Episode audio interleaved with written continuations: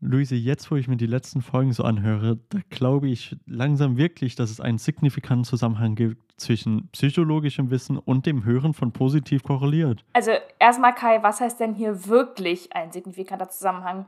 Also ich glaube sowas ja immer erst, wenn ich mir dazu eine Meta-Analyse angeschaut habe.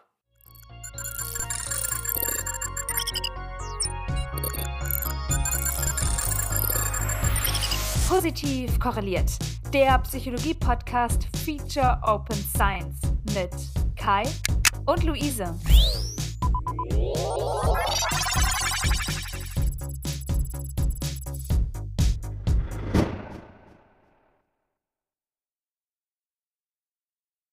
Und damit herzlich willkommen zurück äh, bei Positiv korreliert in unserer Open Science Staffel in Kooperation mit der Open Science AG der Psychoco.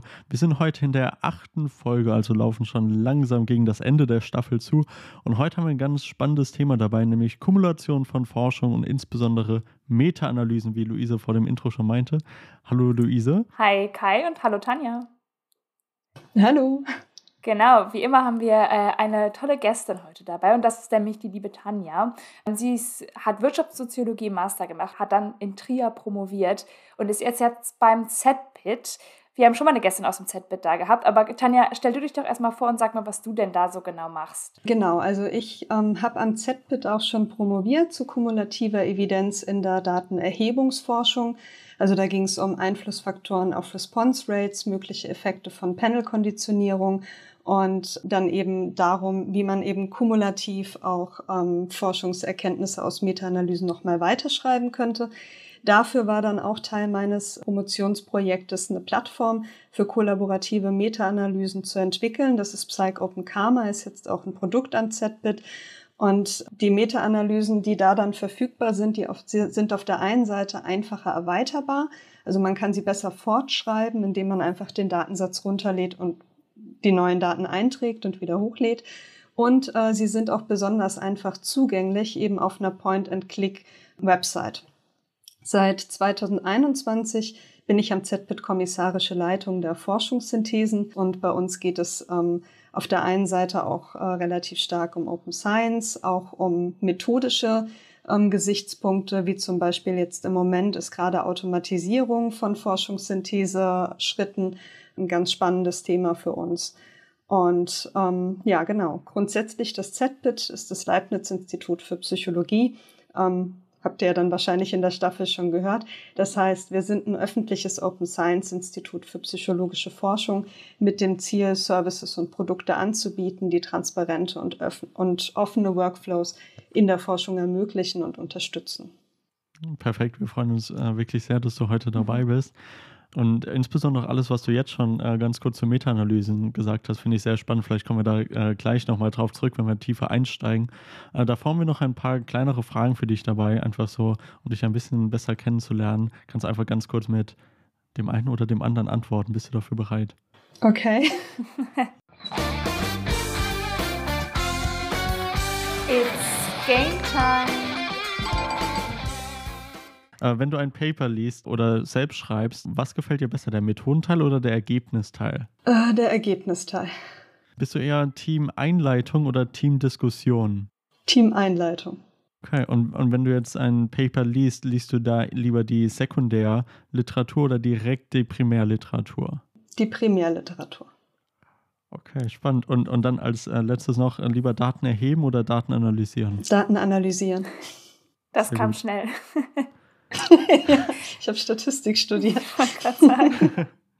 Dann haben wir noch einen Satz, den du gern für uns beenden kannst, bevor wir so genau auf das Thema der heutigen Folge zu sprechen kommen. Und zwar, du hast eben schon gesagt, du arbeitest ja an einem Open Science Institut. Beende doch gern mal den Satz, Open Science hilft Forschung, weil, Punkt, Punkt, Punkt. Weil die Ergebnisse transparent sind, das heißt, sie sind auf der einen Seite zuverlässiger und auf der anderen Seite hat man auch eher die Möglichkeit, auf dem bereits vorhandenen effizient aufzubauen. Und genau darüber äh, werden wir jetzt dann heute äh, ein bisschen mehr sprechen. Es ist ja wirklich so, dass weltweit zu allen möglichen Themen Forschung betrieben wird. Alle möglichen Leute haben irgendwelche Forschungsthemen, veröffentlichen dazu Daten, veröffentlichen dazu Studien, veröffentlichen dazu Paper. Das heißt, wir haben sehr viel Forschung, was irgendwie durch die Welt rumfliegt. Ist die, jetzt ist die Frage, inwiefern ist denn diese Kumulation von Forschung, dass eben sehr viele Leute gemeinsam irgendwie an verschiedenen Themen miteinander arbeiten, inwiefern ist das denn A, ein wichtiges Thema für Wissenschaft allgemein, aber dann insbesondere auch für Open Science? Also in erster Linie geht es bei einer Kumulation von Forschung auch darum, dass man die Forschungsergebnisse, die da sind, möglichst effizient nutzt, dass man eben keine Verschwendung von Ressourcen hat und dass man eben auch die richtigen Erkenntnisse eben auch äh, zusammenbringt, die eben zusammenpassen. Die Sammlung von Daten über längere Zeit führt eben auch auf der einen Seite dann zu präziseren Ergebnissen. Das heißt, in der Zusammenschau habe ich halt einfach, äh, ja, habe ich halt genauere Ergebnisse, weil ich eine bessere Datenlage habe.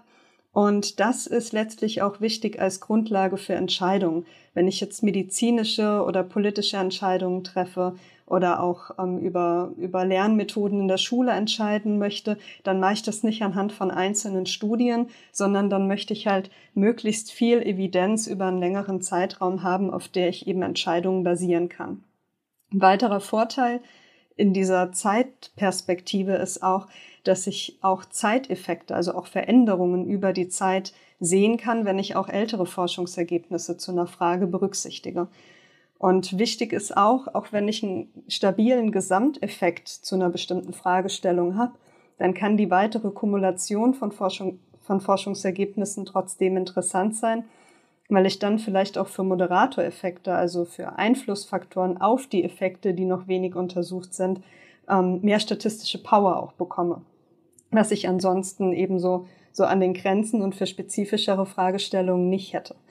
Bei der Kumulation von Forschung ist Open Science auch besonders wichtig. Hast ja auch angesprochen, äh, warum das jetzt gerade für Open Science wichtig ist.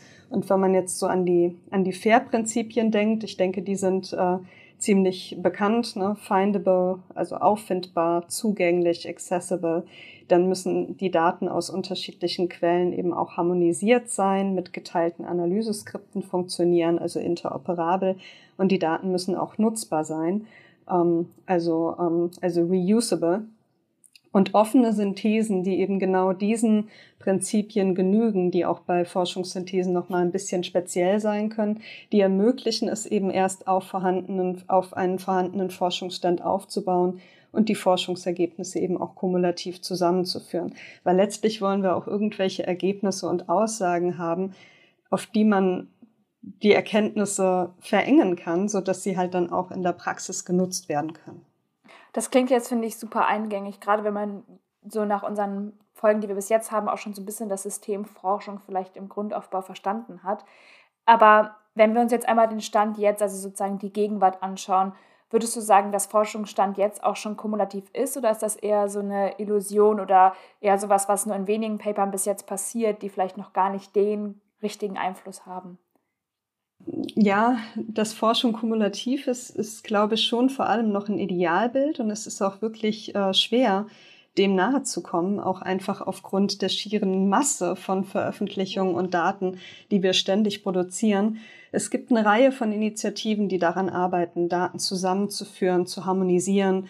Viele konzentrieren sich dabei auf bestimmte inhaltliche Themen. Zum Beispiel würde mir da Coda einfallen, die Cooperation Data Bank zum Thema Kooperation oder Metabus, das ist eine Plattform, auf der Forschungsergebnisse aus der Organisationspsychologie gesammelt und kuratiert werden.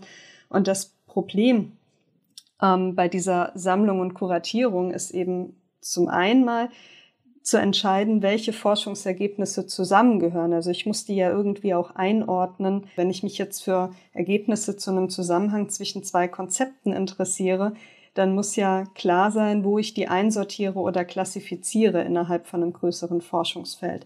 Dazu werden sowohl jetzt bei Coda als auch bei Metabus, also die Beispiele, die ich genannt habe, werden Ontologien verwendet, in denen alle relevanten Konzepte und deren Verknüpfungen klar definiert sind. Aber jetzt ist natürlich die Entwicklung solcher Ontologien im Prinzip für jeden einzelnen Forschungsbereich nötig und auch für sich genommen für jeden einzelnen Forschungsbereich schon eine große Aufgabe. Und die Frage stellt sich natürlich auch, wer eine Ontologie entwickeln und pflegen soll. Und das zweite Problem ist, dass ja Daten aus ganz unterschiedlichen Quellen da reinfließen müssen und harmonisiert werden müssen zu einer bestehenden Datenbank. Und ähm, dazu müssen die Daten eben auch in einem bestimmten Format sein, zum Beispiel auch maschinenlesbar sein, damit man das eben auch äh, maschinell unterstützen kann. Das heißt, letztlich sind eben Pflege und Erweiterung von so einer Datenbank immer mit einem erheblichen Arbeitsaufwand äh, verbunden. Von daher denke ich, es wäre schon wünschenswert, dass zumindest aggregierte Daten zu Studienergebnissen, also die datenschutzrechtlich unverfänglich sind und in Meta-Analysen ohnehin erhoben werden, wenn wir die schon mal so teilen würden, dass die zumindest disziplinspezifisch klar auffindbar und synthetisierbar sind. Der Status quo ist aber schon eher, dass die meisten Meta-Analysen immer wieder bei Null anfangen, wenn nämlich Methodik, Prozessdaten, Codierungen nicht gut dokumentiert sind dann werden eben immer wieder dieselben Studien gescreent und codiert wie schon in vorherigen Synthesen.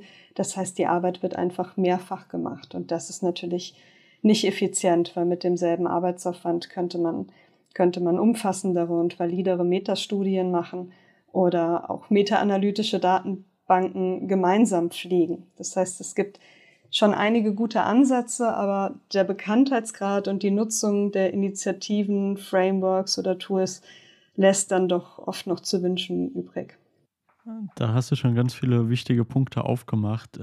Über die man meiner Meinung nach im ersten Moment gar nicht so darüber nachdenkt. Aber natürlich, je mehr Daten man hat, desto wichtiger ist es eben auch, die Daten zu pflegen. Das ist jetzt quasi, gerade wenn man jetzt irgendwie aus der Psychologie kommt oder so und dann in der Forschung ist, äh, sehr wenige Leute promovieren wahrscheinlich in der Psychologie oder arbeiten irgendwie in einem psychologischen Job, um dann irgendwie Datensätze zu pflegen. Das heißt, da gibt es wahrscheinlich auch Diskrepanzen und unterschiedliche Interessen von Leuten, wie viel Zeit sie da rein investieren wollen. Und die Antwort ist wahrscheinlich, meistens investieren Leute sehr wenig äh, Zeit da rein, das eben ordentlich äh, zu machen. Jetzt hast du schon mehrmals quasi auch äh, den Begriff Meta-Analyse verwendet, wo es ja quasi darum geht, okay, wir haben verschiedene Datensätze, lass doch mal schauen, äh, wenn man sich jetzt irgendwie das alles so ein bisschen aggregiert, was dann rauskommt. Meta-Analyse ist so schon fast ein Buzzword und äh, es gibt aber sicherlich viele auch, die damit noch nicht so viel anfangen können. Kannst du es einmal ganz grob umreißen, was das Ziel einer Meta-Analyse ist und was man dort genau macht? Mhm. Also das Ziel einer Meta-Analyse ist, die Ergebnisse verschiedener Studien mit einer ähnlichen Fragestellung zusammenzufassen. Also beispielsweise, wenn ich mich für die Wirksamkeit eines Medikamentes interessiere, dann gibt es vielleicht ganz viele einzelne Studien, die das schon mal untersucht haben, ist aber in der Medizin oder Psychologie häufig das Problem, dass wir halt kleine Stichproben haben. Das heißt, für sich genommen sind diese Studien eben noch nicht so aussagekräftig. Und deswegen wollen wir die wollen wir quasi alle diese Studien, die dasselbe untersucht haben, identifizieren. Das machen wir dann bei Literatursuche und Selektion in dem Arbeitsschritt.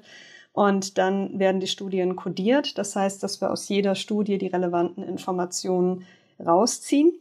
Und ähm, im nächsten Schritt werden, werden dann eben Effektstärken ähm, berechnet aus jeder Studie. Genau, das heißt, aus jeder Studie und für jedes Sample ziehe ich eben die Ergebnisdaten raus und standardisiere die eben so, dass die dann auch vergleichbar sind. Und dann berechnet man so eine Art gewichteten Mittelwert aus diesen Daten das heißt, die Studien, die eine größere Stichprobe haben, die ein kleineres Konfidenzintervall haben in dem einzelnen Effekt, die werden höher gewichtet, die anderen niedriger. Und dann habe ich am Ende quasi einen gewichteten Mittelwert und auch ein Konfidenzintervall, wo ich eben davon ausgehe, der wahre Wert, der wird irgendwo in diesem Bereich liegen. Und der Vorteil von Meta-Analysen ist dann eben einmal, dass ich jetzt alle Erkenntnisse, die vorher gesammelt wurden, einmal zusammengebracht habe, dass meine Ergebnisse dadurch präziser sind. Und ich kann auch ähm, Moderatoranalysen durchführen und zum Beispiel mir auch ähm, den Einfluss von Stichproben oder Studienmerkmalen angucken, was ich natürlich in einer einzelnen Studie nicht kann, weil in einer einzelnen Studie habe ich eine Stichprobe, wahrscheinlich eine Dosis von einem Medikament, eine Behandlungsdauer und ich kann dann natürlich nicht untersuchen, wie sich das auf die Ergebnisse auswirkt. Das kann ich eben erst in der großen Zusammenschau. Es kann ja auch sein, dass ein Medikament wirksam ist, aber nur in einer bestimmten Stichprobe. Und äh, das ist eben der große Vorteil von Meta-Analysen. Mm, ich finde es ganz spannend, was du nochmal am Anfang gesagt hast, dass du so diesen ersten Schritt benannt hast, der Suche, weil ich glaube, der ist nicht zu unterschätzen. Man denkt, glaube ich, manchmal, dann ich, gebe ich bei Google Scholar einfach die zwei Konstrukte ein, die ich suche und dann finde ich alle Daten und habe alle äh, Paper und lade mir die einfach runter. Aber ich glaube, es ist ganz wichtig eben zu schauen, welche Studien mit den Konstrukten, die, mir, die mich interessieren, kann ich denn überhaupt vergleichen? Welche Studien kann ich mit in die Meta-Analyse nehmen und welche Studien sind eben doch nicht des Vergleiches wert, auch wenn vielleicht ein Konstrukt da aufgegriffen wurde. Jetzt haben wir im Podcast schon immer mal wieder über den sogenannten Publication Bias gesprochen, der beschreibt, dass man eher signifikante Ergebnisse publiziert, weil die so ein bisschen als spannender gelten als nicht signifikante Ergebnisse. Ähm, was würdest du denn sagen, wenn man so den Publication Bias im Hintergrund hat, kann man dann überhaupt Meta-Analysen vertrauen, die ja genau auf diesen veröffentlichten Studien ähm, bestehen? Ich würde es äh, sogar genau andersrum fassen. Meta-Analysen sind genau eben eine Chance, Publikationsbias zu untersuchen und auch für Publikationsbias zu kontrollieren. Das heißt, genau, beim Publikationsbias, wie du sagtest, ist ja jetzt davon auszugehen, dass nicht signifikante Studien seltener veröffentlicht werden. Das heißt, ich würde in der Meta-Analyse davon ausgehen, dass der Gesamteffekt wahrscheinlich überschätzt wird, weil mir eben Studien mit geringen Effektstärken fehlen. Das heißt, im Prinzip müsste ich ja jetzt schon bei jeder einzelnen Studie anzweifeln, dass das wirklich stimmt, weil ich weiß ja nicht, wie viele Tests durchgeführt wurden, bevor dann das letztlich hinreichend interessante und schließlich veröffentlichte Ergebnis tatsächlich resultiert ist. Von Meta-Analysen wird jetzt gemeinhin eine größere Validität erwartet als von Einzelstudien und tatsächlich ermöglichen Meta-Analysen es eben auch, mit Publikationsbias umzugehen. Äh, da gibt es verschiedene Methoden für. Also zum einen gibt es statistische Kontrollmechanismen. Klassisch ist, äh, kennt glaube ich jeder in dem Bereich, der Funnelplot zur Untersuchung von Publikationsverzerrungen. Funnelplot heißt der, weil er eben aussehen soll wie ein Trichter. Ich trage also die Studienergebnisse und deren Präzision gegeneinander ab.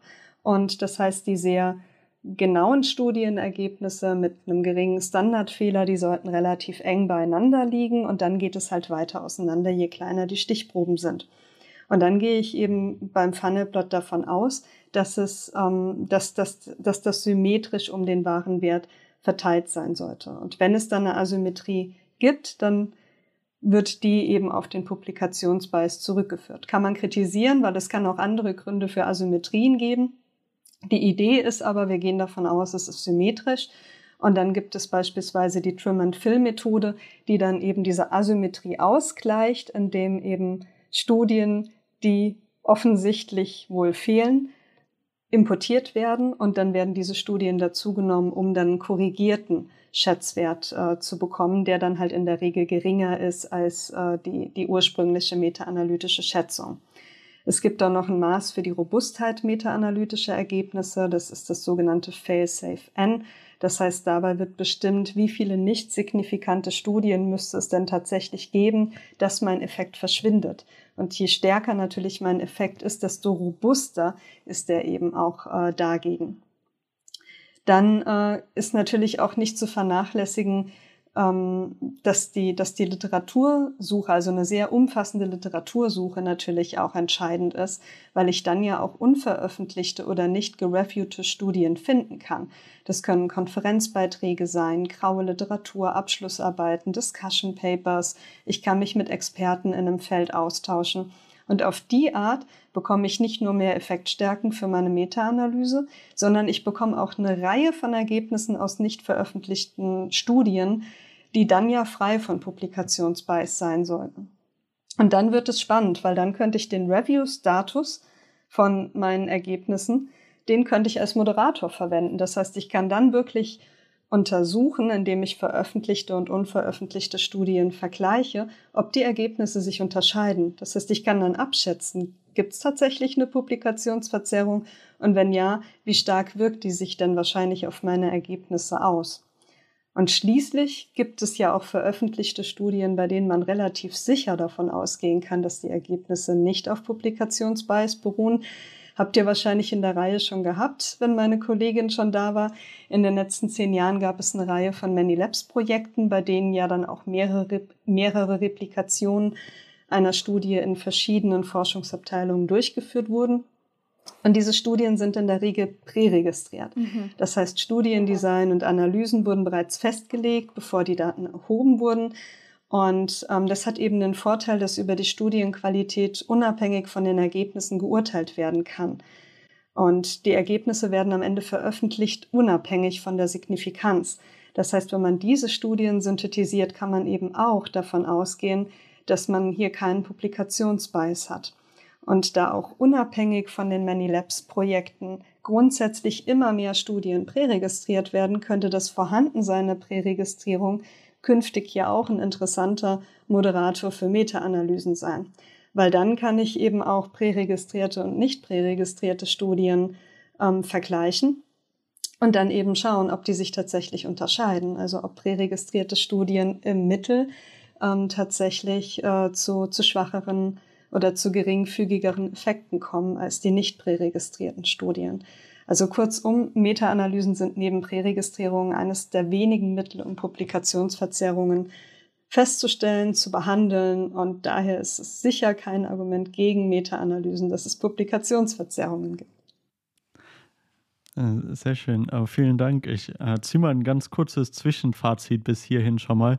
Weil, also ich muss auch wirklich sagen, ich habe selbst noch nie eine Meta-Analyse gemacht, aber ich lese sie einfach gerne und ich denke, Meta-Analysen sind großartig, weil wir, wir wissen alle, dass quasi jede einzelne Studie viele Probleme hat oder zumindest einige Probleme hat, selbst wenn man die Studie präregistriert, es ist immerhin noch eine Studie und, und so weiter.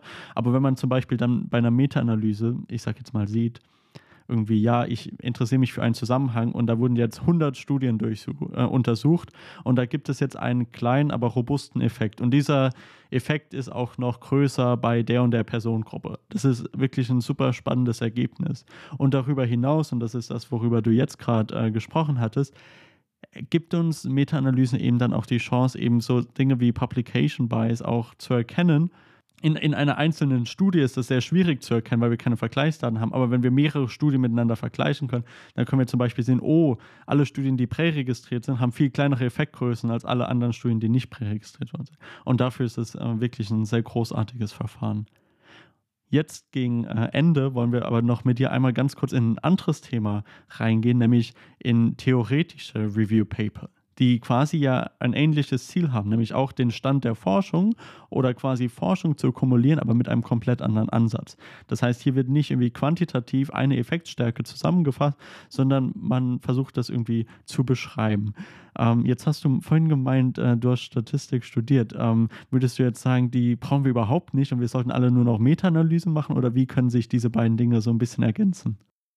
Genau, also ich würde nicht sagen, dass eines der beiden besser oder wichtiger ist, sondern es ist eher so, dass das ein oder andere für bestimmte Fragestellungen oder für bestimmte Untersuchungsziele eben mehr oder weniger geeignet ist. Das heißt, je nach Fragestellung gibt es vielleicht eine Studienlage gar nicht her, eine quantitative Synthese zu machen, weil ich gar nicht so viele quantitative, quantitativen Ergebnisse habe. Oder es ist vielleicht auch gar nicht das Ziel der Untersuchung. Es könnte ja auch erstmal darum gehen, äh, die Definitionen oder, oder Konzepte ähm, zu einem Thema zu klären. Nehmen wir mal an, wir wollen uns einen Überblick über die Operationalisierung von emotionaler Intelligenz verschaffen. Dann würde man eben sämtliche Definitionen, Operationalisierungen, die man in der Literatur findet, sammeln und systematisieren. Und damit könnte man ja dann klären, in welchen Aspekten sich die Definitionen einig sind und welche Unterschiede oder Widersprüche es vielleicht auch noch gibt. Das heißt, für die kritische Auseinandersetzung mit einem Forschungsstand und auch mit einem Theoriestand ähm, ist es unheimlich wichtig, dass es auch theoretische Reviews gibt und auch für die Theorieentwicklung. Und ähm, dann könnte man ja weiterhin auch untersuchen, welche anderen Konzepte könnten jetzt mit emotionaler Intelligenz noch zusammenhängen. Also welche Determinanten oder Auswirkungen sind vielleicht in der Forschung schon diskutiert oder sogar unter untersucht worden. Und das Resultat von, von so einer systematischen Vorgehensweise auch auf dieser theoretischen Ebene wäre dann eben ein Überblick darüber, welche Zusammenhänge schon untersucht wurden und an welchen Stellen es vielleicht auch noch Forschungslücken gibt. Während ja eine Meta-Analyse dann wirklich auf einen klar messbaren und quantifizierbaren Zusammenhang innerhalb von einem Forschungsfeld eher fokussieren würde. Das heißt, für eine Meta-Analyse ist es ja auch nötig, dass es ausreichend viele und hinreichend vergleichbare Daten gibt. Und dazu ist die Fragestellung in der Regel auch viel spezifischer. Und man könnte es so sehen, dass das theoretische Review quasi die explorative Studie im Kontext der Forschungssynthesen ist. Das heißt, die ist einfach breiter und die ist explorativer angelegt und die ist aber für Theorieentwicklung, es ist die eben auch sehr wichtig. Das heißt, es hat eben, es ist einfach ein anderes Erkenntnisinteresse und es hat eine andere Funktion. Jetzt ist das ein Thema, was, glaube ich, im Studium recht spät aufkommt tatsächlich. Gerade wenn es so um solche Review-Paper, Meta-Analysen geht, weil das einfach Dinge sind, wo man schon so die Studie an sich als Einzelprodukt sozusagen verstanden haben muss. Warum würdest du denn sagen, ist das Thema relevant für Studierende oder hast du vielleicht auch einen Tipp an Studierende des Bachelors oder Masters, unabhängig jetzt vielleicht auch nur von der reinen Psychologie, wenn man sagt, okay, ich würde mich eigentlich ganz gerne mal ein bisschen mehr damit beschäftigen? Und wie erreicht das jetzt bitte uns Studis?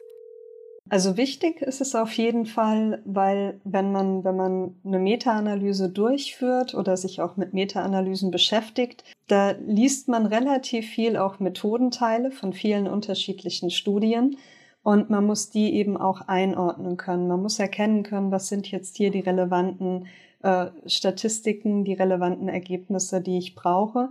Und auch wenn ich mal eine eigene Studie mache, ist es doch gut zu wissen, was interessiert dann am Ende jemanden, der jetzt meine Studie mit in eine Synthese nehmen würde. Was muss der denn wissen, damit mit den Daten irgendwie weitergearbeitet werden kann? Das heißt, man kann durch Meta-Analysen viel lernen über verschiedene Studiendesigns, über verschiedene statistische Analysemethoden.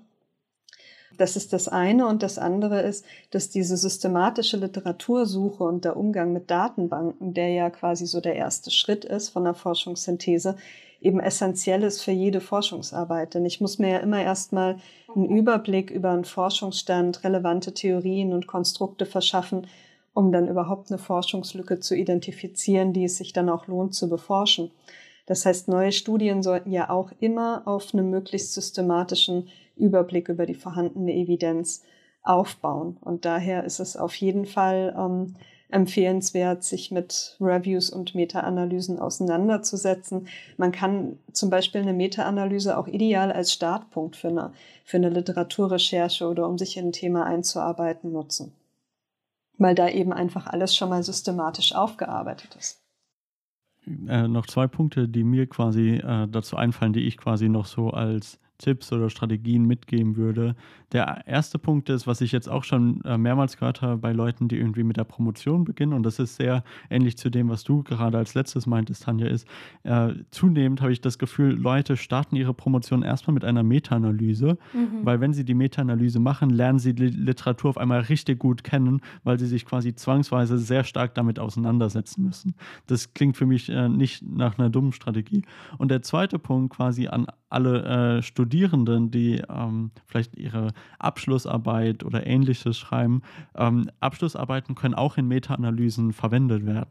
Das heißt, äh, falls ihr irgendwie darüber nachdenkt, jetzt vielleicht nicht unbedingt in einem wissenschaftlichen Journal, sondern einfach eure Abschlussarbeit irgendwie zugänglich machen zu wollen, achtet einfach darauf, dass dort quasi alle Informationen drinstehen, damit die Studie auch wirklich für eine Meta-Analyse äh, verwendet werden kann. Und äh, das ist eben und insbesondere der Fall, wenn ihr vielleicht nicht so spannende äh, Ergebnisse in eurer Abschlussarbeit gefunden habt, weil das ist mindestens genauso wichtig dann äh, später für eine Meta-Analyse. Und da haben wir keinen Publikationsbias. Ne? Ja. So ist es, ganz genau.